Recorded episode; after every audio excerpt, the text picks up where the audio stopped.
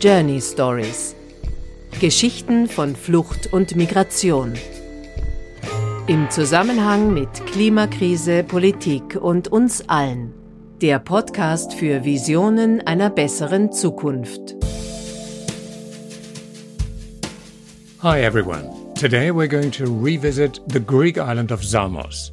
We were there already back in December with our special Samos edition, reporting on the fabulous work of the NGOs based on the island and how important their contribution was to the well being of far too many refugees stuck in the camp under atrocious conditions.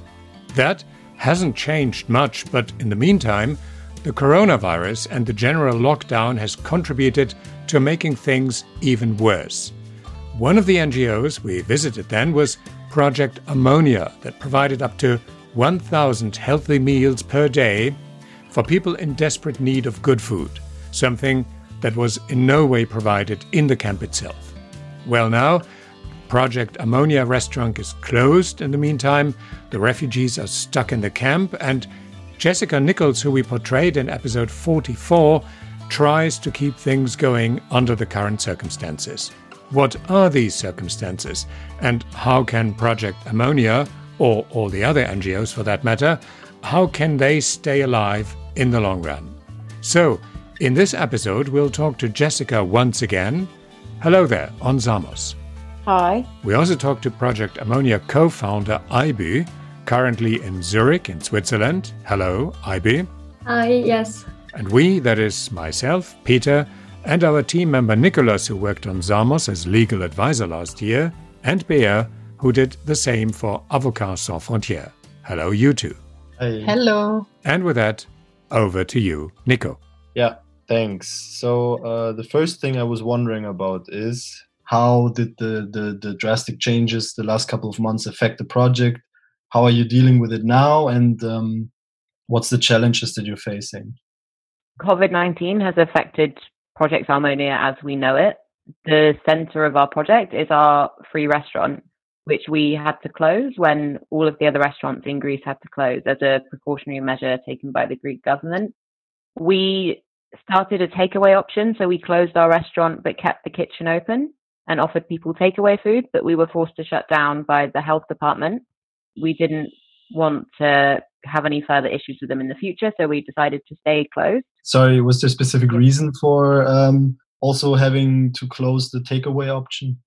I think because we were a point that a lot of refugees would come to, even if they weren't gathering there, it was encouraging refugees to leave camp and something that would make the locals very anxious, maybe. Um, they came to check all of the NGOs in the neighborhood and saw that we were still open and told us to close immediately. So, in the meantime, we were looking at ways that we could adapt our operations during COVID. So, we started by focusing on internal stuff, making hygiene protocol and training updates for all of our staff. So when we reopen, we can make sure that it's done very thoroughly and very properly to improve on our existing hygiene measures, uh, making adjustments to the restaurant. And then since then, we've started cooking for MSF. Doctors Without Borders. Doctors Without Borders, there we go. They have a team of medics who live in the camp. There's 41 of them, and they have a medical bag. They go around and they check people's symptoms and they check people who think they might have the virus. So we provide them with breakfast, lunch, and dinner so they don't have to wait in the food line and they still have access to food. Um, we're also cooking for a local medical NGO. So we're providing organizational medical staff with food. Um, we also support our community volunteers who are still on the ground. We had two volunteers leave most of our team are from the refugee community. We have around 50 volunteers, five external volunteers, so from Europe, and then 45 from the refugee community itself. So two volunteers had to leave before borders were closed, but 45 of them had absolutely no choice whether they could leave or not. So we have been trying to support them in any way that we can, working within the lockdown. So we've been giving the hygiene and food packages for them. And then, in addition, just trying to find ways that we can work around the lockdown to provide food, but do it very officially. How are the 45 people doing? from the refugee community? Um, not the best. They're left in camp with absolutely no distraction from the conditions that they live in, in a time that everyone else is at home and worrying about their health. They have to live in one of the most disgusting places I've ever seen in my entire life. And they are just terrified of if, luckily, there are no confirmed corona cases on Samos, but they just have to live and wait in fear without access to proper sanitation. If they want to eat, they want to go to the asylum service, they have to stand in packed lines. If they want to get out of camp to go shopping or go to the doctor, they have to queue for around two hours. Um, and they just, they're left with no distraction. They really miss coming to the restaurant and being able to help people and give food and have some structure in their lives. They just wake up, they eat, they go to sleep again they just say they honestly feel themselves going crazy. It's really hard to see them like this and not being able to help them or get them out of the situation. Another thing that we've been doing is that we've been creating a core team of citizen journalists. Given coronavirus, there aren't any journalists or reporters coming to the island to raise awareness of what's happening here. So we've been gathering footage from the camp and our volunteers have been conducting interviews gathering video statements and created a campaign called Raising Voices where we collate video statements from people in the camp and also elsewhere in Greece. So we're just trying to raise awareness of the horrific conditions that people are forced to live in in this time where everyone is panicking about health and they are just left powerless in squalid conditions. Since you're in uh, in constant contact with uh, your community volunteers that now have to stay in the camp, because you have the, the the insight from what they tell you did did anything change about the horrible sanitary conditions in the camp since the the camp is basically on the on the lockdown? Maybe it's a utopian view but maybe the food distribution in any way change now that people are more forced to to eat the food in the camp which is for many people not even digestible from what i've heard there's not been a lot of change uh, the new camp manager came into action a few days ago, and he's been trying to clean up the camp. So I think there has been some improvement to cleaning, but not nearly the level that's required. Food lines are still packed. People are within a couple of inches of each other, waiting for hours. And the NGOs on the ground are massively restricted to what they can do. So there was one NGO that put in hand sanitizer dispensers that are filled up throughout the jungle so people can at least have access to hand sanitizer. And there's um, a waste collection program, but it's really hard for people to operate given the lockdown. But I mean, it's impossible to self isolate in conditions like that. There are around 7,000 people crammed into and around a camp that's built for 650. It's absolutely impossible to self isolate there. It must be even worse because I, you probably mentioned it in the previous episode. How long do you say normal times it takes to get a meal at the camp? Uh, lining in the queue, it's like three, four hours. So with other options being shut down, now it must be even worse you know what about um, people that specifically came to you because they need maybe some sort of a specific diet or do you have any any news about what those people are doing now? So the food line, it's more like five to six hours. Now there's more people in the camp. Often they do run out of portions before everyone in the line can get food. If people have money, they will go and buy food, but obviously the majority of people only get 90 euros a month. And that's not nearly enough to feed a family, let alone yourself for a month. So people are forced, especially the cash system was stopped for a little while. So people were left completely reliant on camp food, which is inedible. From what I've heard, in the contract of the food supplier from the camp, they are supposed to provide a different type of meal for diabetics, pregnant women, small children, which they don't do from reports of our volunteers who help manage the food line. So everyone is left to eat the same inedible, completely non nutritious food. Yeah, they're just left to rely on this disgusting food. Ibe, you're one of the co founders of the Project Armonia. I know that you much rather would like to be yeah. down there helping Jessica along, but you're listening to her talking about the squalid conditions that she describes. What are your feelings? Yeah, first of all, I feel I feel kind of bad, but then also good to be home. It's nice to have my family and to be safe as everyone wishes to be. Um, but it's it's just so horrible because I know in what conditions those people are left. I also get messages from our volunteers on a daily basis just because they need some distraction. So, oh, I spent maybe three hours of my days just talking to them, calling them. And as Jessica said, they, they can't do anything. They, they don't have any distraction. They cannot go down to the city center to have a walk or enjoy the sun even a little or go to the sea. That is all not possible for them. They are left in the camp. From what I have heard, like if they want to go to shop, um, just necessary food or other hygienic stuff. Also, that is almost impossible because they got stopped by the police. And there have been people they got like insulted by the police. They they got even into prison because they left the camp.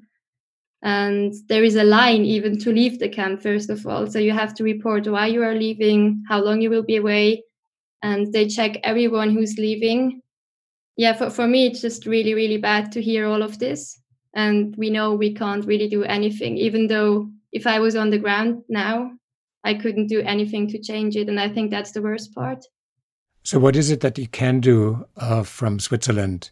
Um, are you reaching out to people who will uh, help the project along financially, for instance, uh, to make sure that uh, it can be sustainable and that for the time being, Jessica, and then later on you, when the time has come, that all of you can pick up where you had to yeah, leave off? Um, I mean, for now, I am mostly trying to raise awareness in Switzerland. The financial part, of course, it's very important, but I think we are pretty good with the fundraising part it is really important that we like still keep on track because once we reopen our spendings are so high because we cook on a daily basis and um, the food on Samos is just super expensive. But then i think my main work here is like really just raising awareness. There have been a lot of different petitions going on um, in europe in different cities. Also a team on samos they have started the action europe must act and we are also doing that from Switzerland. In Germany, you have that leave no one behind. In Switzerland, we have evacuate now. So what we are doing is just reaching out to people and really trying to show them that we are just very lucky to be home. I mean, I'm so lucky that I could travel home just before the borders closed. Actually, I was stuck in the ferry from Italy and just made it home like the, the exact same day when the lockdown started yeah i think it's just very important to realize even if you're locked down like we still have so much distraction during the day. We cannot compare the situation here to the situation on greece. I'm sitting at home. I can do my courses online. I have access to so many online stuff that i can do during the day. And even if i feel bored for some hours i'm still at home. I still have my family and they're healthy and i'm healthy but then just thinking about the situation that you sit in your tent or in front of your tent in this really really bad circumstances all day 24 hours just i don't know watching your tent or all the people around you suffering and you can't you can't distract yourself from it. And it sounds so easy but then also it's so important because those people they maybe have phones but they don't have data. They can't just watch movies or they can't just call their families to check if they are fine they, they worry about their families because obviously coronavirus has also reached parts where their families live. So let's say in Afghanistan, and they are scared. They are not only worried about themselves, but also about the ones they love and they cannot reach. You said that financially you're doing okay. And given the fact that, that the, the restaurant is closed right now, until now, of course, no one knows when it can open up again do you guys face any new challenges with fundraising? You can't promise people when you're actively fundraising like okay we're mm. going to open up then and then and then it's going to be business as usual. So how do you guys face that?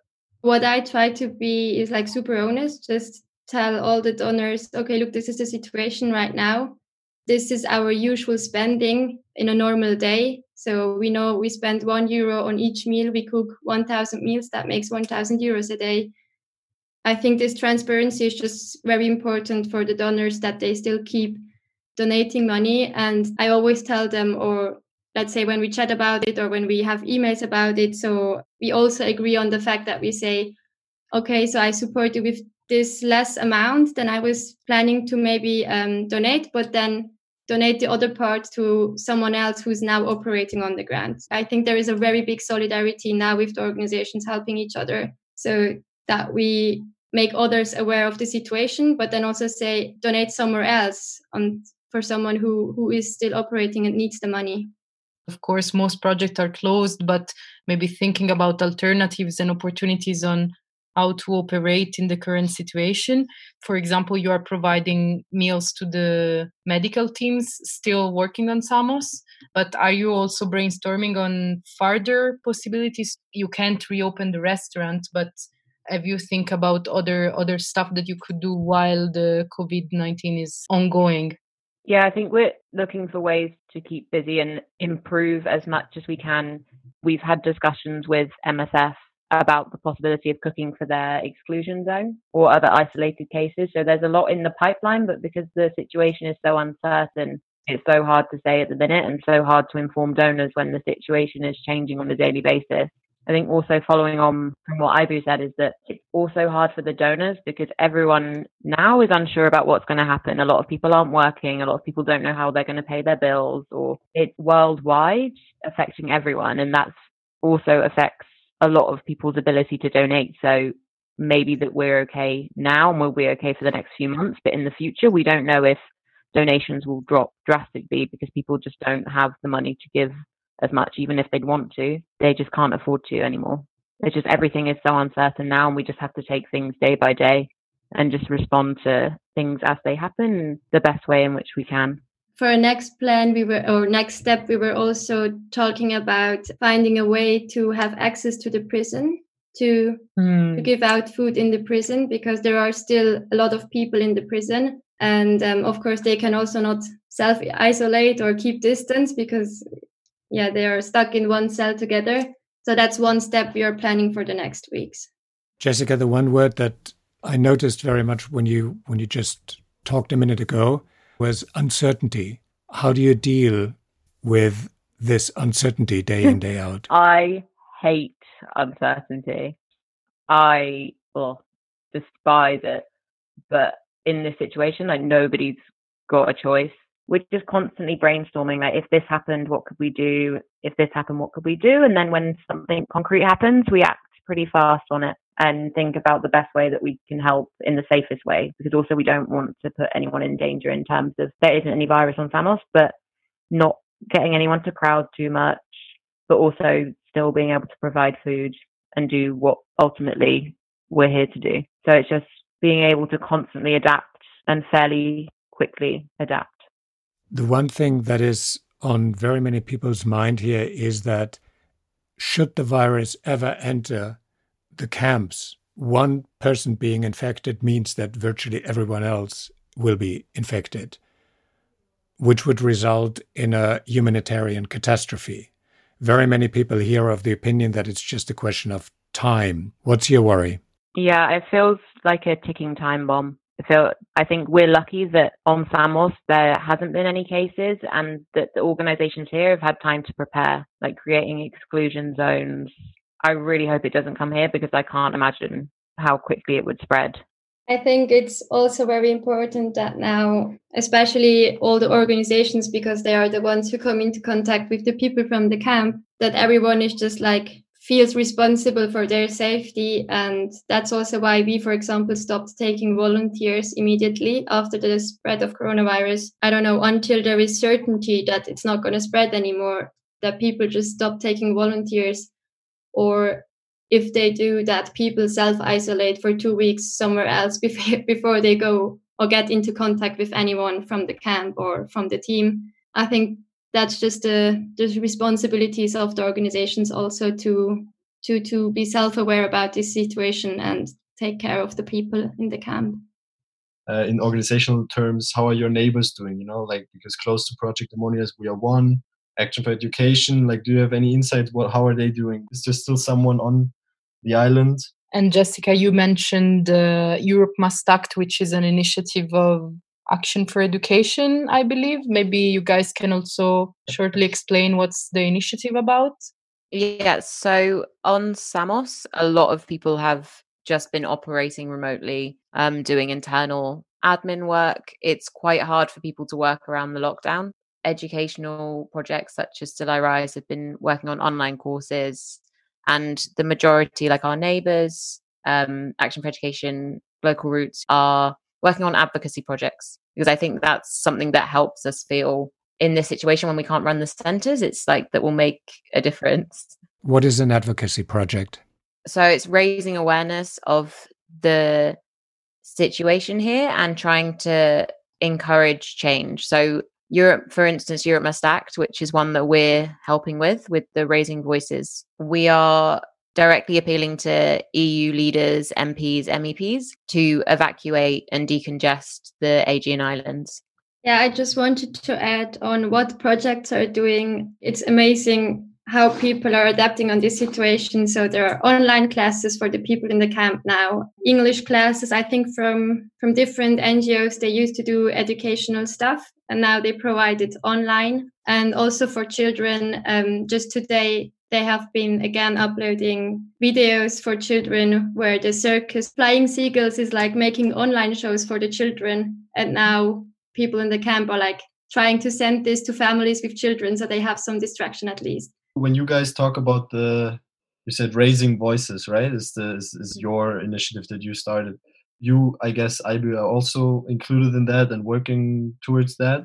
Um, i try to help with with europe must act as much as i can. There was this 10 days of action campaign that we did here from switzerland as well. Um, but then also we try to start stuff in Switzerland ourselves. So sending mails to our parliament to take children from the camp. I mean, it is showing some results, but it's not enough. Now Switzerland has confirmed to take 22 children, I think. Germany taking 50. Exactly. And I mean, we're just trying to keep going and trying to launch something new every day.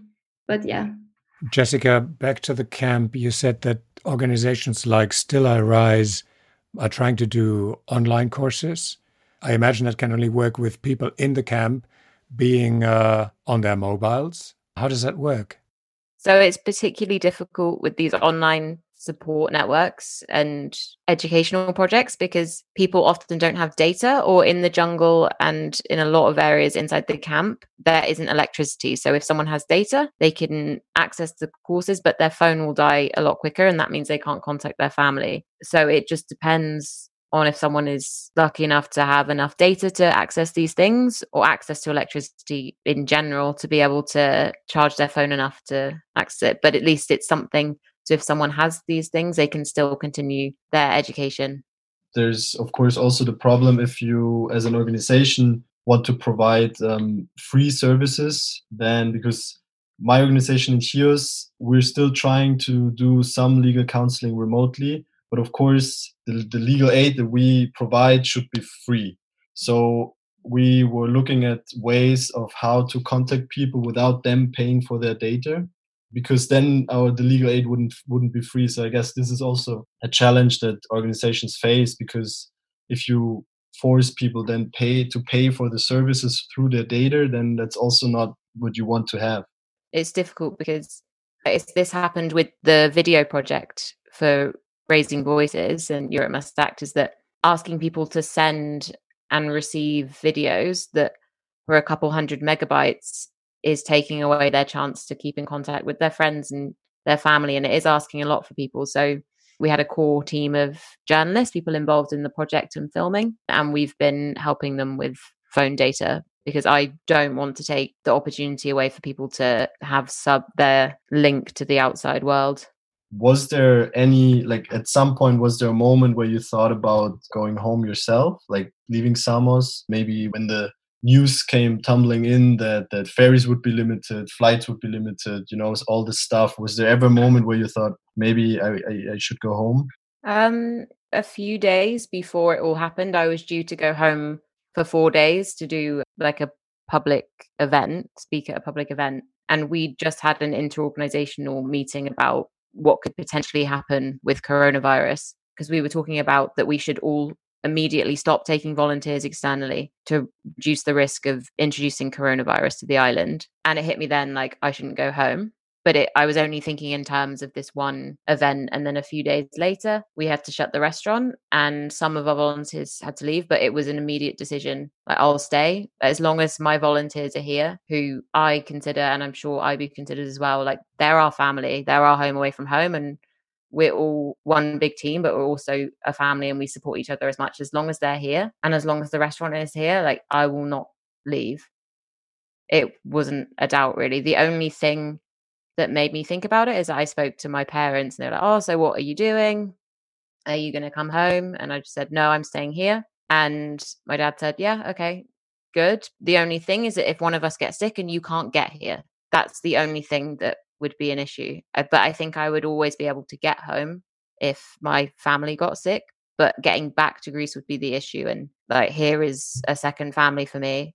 It's a second home for me. And I don't want to abandon our volunteers when they have absolutely no choice in whether they can leave or not. When you say everyone connected to the project, they're your family, the volunteers are part of your family, but they're all in the camp. How do you deal in being in touch with this part of your family on a day to day basis? It's awful. Like a lot of well, the rest of the world pretty much is at home with their families. It's a weird point in everyone's lives that most people are back home with their families and people that you are so close to that you consider them to be family are stuck in a camp in squalid conditions without means to wash their hands, you for five hours to get food. The fact that you can't, you feel helpless and you can't do anything to help them is horrible. It's really horrible. And you could, especially when you can see them getting more and more helpless and more and more psychologically damaged from having to be in these conditions for now over a month. It's really heartbreaking. One thing I noticed when I was visiting you last year in Samos was that the hum of voices, pots and pans, uh, things being moved about, food being cooked. And I remember talking to you then about the good mood that prevailed in the kitchen. And we were both reflecting on the good spirit that I noticed being an outsider coming in. I imagine that that is something that you dearly miss now. Yeah, I miss seeing it was such a normal something that I think everyone took for granted the stability of the restaurant being able to come and regardless of what was going on that day you gave out hundreds we reached over like around a thousand meals. That was just something we counted on every day. You could come into work and you could see everyone that you would see every day same customers same volunteers and you would give out meals. And i realized how much I think everyone's realized how much we took that for granted. And it's, I've seen people briefly giving out the dry food packages that I mentioned earlier. And it's, yeah, it's lovely to see everyone, but it's so sad not to see them every day. I think everyone really, really misses each other and misses the restaurant. Also, now with the packages that the volunteers come to the restaurant and then you see each other again, but then still you know you you again realize this very big difference because obviously jess is going home into our volunteers house. And then you have like those two words that you can say to them stay safe. And that's also what i can only message from switzerland. And i think you you know in this moment that they cannot stay safe. Like if anything happens they are not safe. And that there is still such a big gap between the volunteers from the camp and then ourselves still having a house on Samos, still having a safe space where we can be healthy and safe or like isolate ourselves. And I think that's very, very hard to to hear from them or to see them once a week and then just leave them again for them for themselves and not being able to do anything for them. I I wanted to to ask you something because you said that the main thing you're trying to do right now is first you're in contact with all your um, community volunteers, and second you're trying to raise awareness. I was just wondering, you're probably talking to a lot of people or trying to talk to a lot of people that understand that the situation is dire on the on, on the islands but they've never been there they don't really know how it is. But at the same time you have this direct contact and information flow from people that are living there and you've been there yourself many times. So how does it make you feel on the one hand knowing how it is and hearing from people how it is and then talking to people that have no idea how it is? And they may even have arguments like yeah now the greek government is doing everything they can. Like how do you feel about that i mean the way i'm doing it is through social media i try to reach to as many people as i can yeah there are some people in Switzerland they they try to support. There are some prominents they try to support. There was also someone who visited us a couple of times on Samos together with me. So he's trying to reach out to his bigger community even. And so I think the discussions on social media are very, very difficult. You know, argumenting or arguing on social media is just horrible.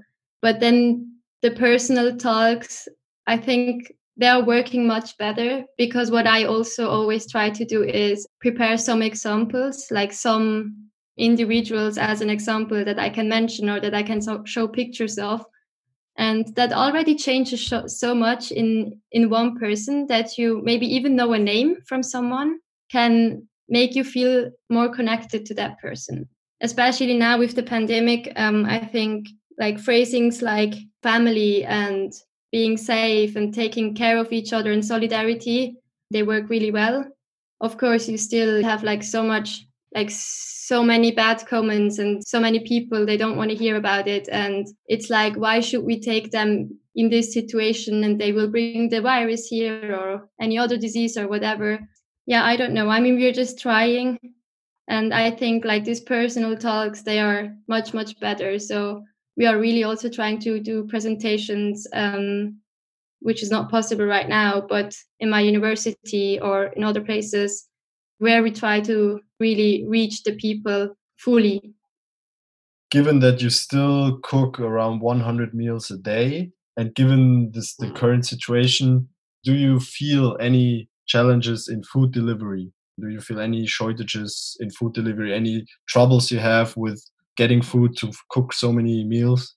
I remember that earlier this year, when new organization came to the island and it was bad weather for a couple of days, there were people without operating without chairs or tables. So I can only imagine if it's you know difficult for a couple of days with you and you have no food to run the kitchen. How do you deal with that? Usually, we're pretty well stocked in terms of dry food, and then fresh stuff we order in on a not a daily basis, but every few days. And we've been quite lucky here. There haven't been many shortages of things. Business with our food supplier is as usual. We can still get the products that we need. So we're really lucky in that sense.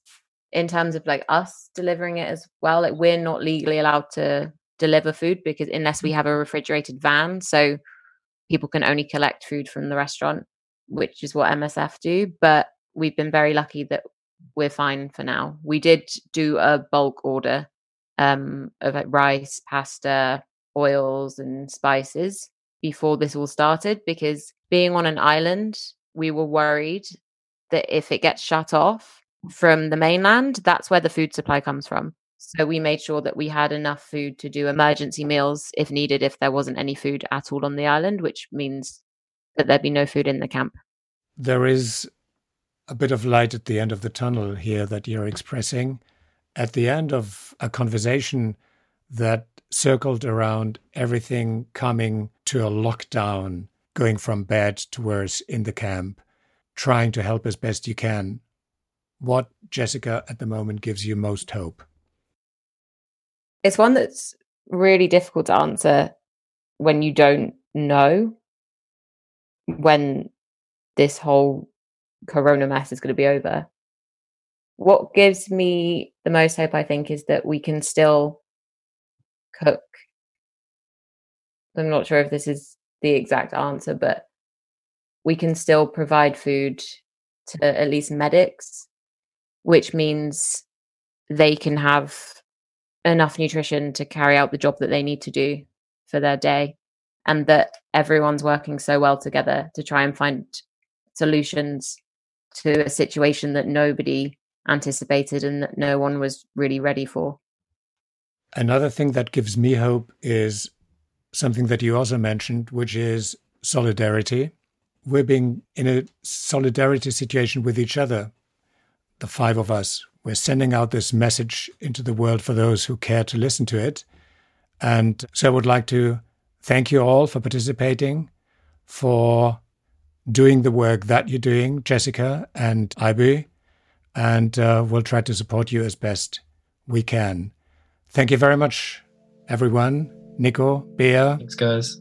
Thank, Thank you. you. Please open a restaurant where we can pay. No, If we can work around it with the tax office, it's a nightmare, then yes. Maybe one in Switzerland. Oh, Yeah. Yeah. Same menu. Of course. Thank you. Yes, thank you very much, and uh, good night, everyone.